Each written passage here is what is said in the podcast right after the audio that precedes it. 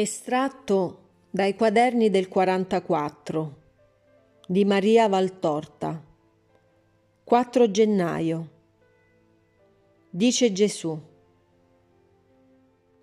Daniele, ispirato da Dio, dice una verità ormai troppo trascurata.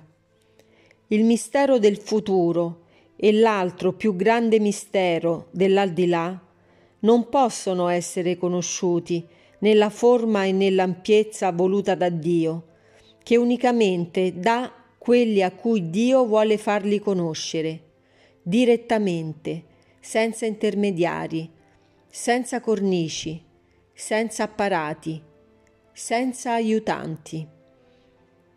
Per lo spirito non ci sono limitazioni, non ostacoli, non confini, non manchevolezze, non bisogni.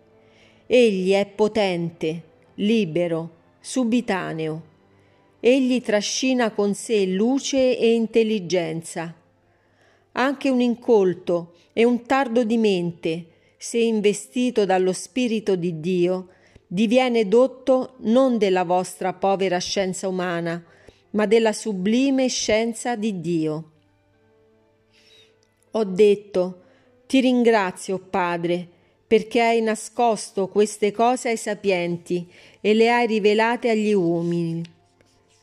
Nel dire Padre dicevo anche Spirito, poiché uno è il Padre con lo Spirito, ed io sono con loro.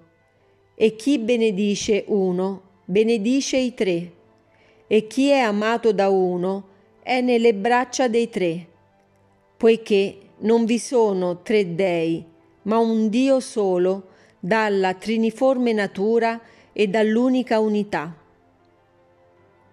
Grande è il Padre, grande il Figlio, grande lo Spirito. Potente il Padre, potente il Figlio, potente lo Spirito. Santo il Padre, santo il Figlio, santo lo Spirito, in uguale misura. Viene il Padre nella sua unità che ci genera. Viene il Figlio con la sua origine che salva.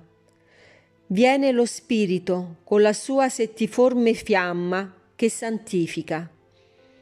Vengono amandosi e amando e fanno di un umile, di un piccolo, un occhio che penetra nel mistero di Dio, una bocca che parla le parole di Dio i baciati da Dio non sono coloro che fra gli uomini, satori d'errore, hanno fama di maghi e di indovini.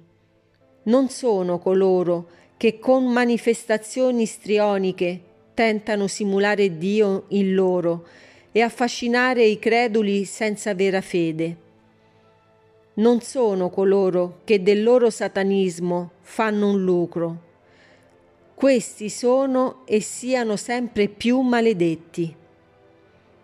I baciati da Dio sono quelli che vivono la vita casta, mortificata, amorosa del servo di Dio, quelli che rifuggono il plauso e odiano l'essere conosciuti, quelli che perduti nel gorgo di luce che è Dio, col cuore nutrito di fede e lo spirito di carità, stanno come mistiche bocche sul mio io, aspiranti da me la verità e la cognizione, non forzatori, non prepotenti, non mercanti del mistero.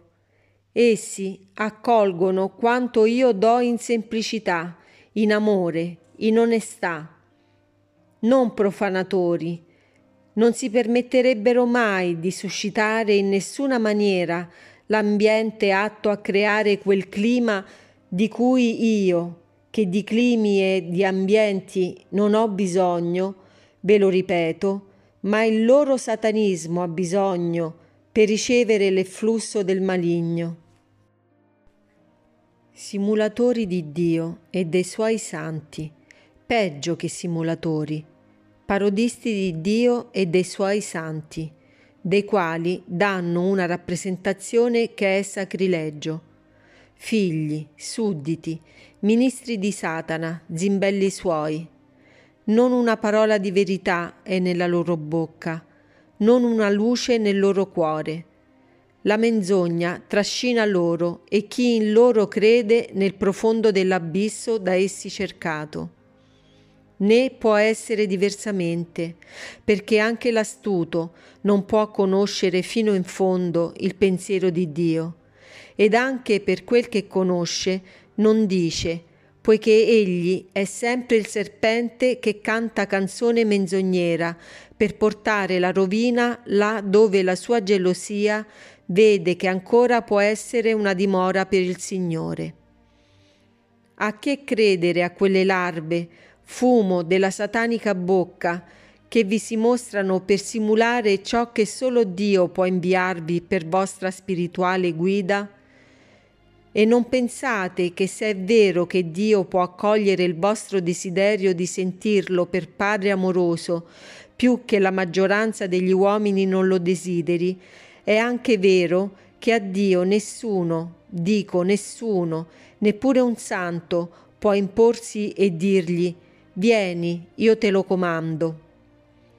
Io vengo quando, dove, come voglio, nell'ora e nell'ambiente che voglio io vi parlo per quanto voglio, e fra la semplicità verace che è il mio segno, e l'umiltà semplice che è il segno dei miei servi, e la coreografia menzognera, e la superbia avida degli altri falsi possessori del vero, vi è ancora più grande differenza di quanto non ve ne sia fra il sole e la notte senza stella, e più vasto abisso di quanto non sia fra sponda e sponda degli oceani, il cui profondo in certe zone è a voi immisurabile.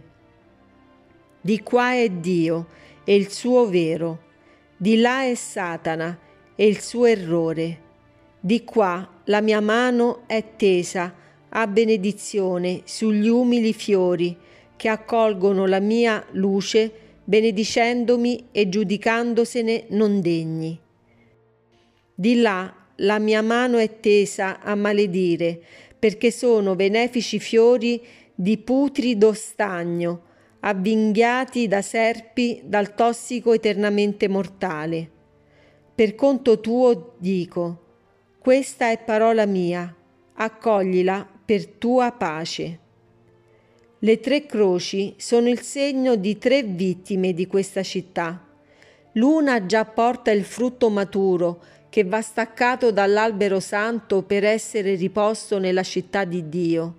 Per lei è venuta la pace e come il Cristo dopo il martirio viene calata dalla croce per essere seme a vita beata. Saluta l'anima sorella. Le altre due croci sono di altre due vittime.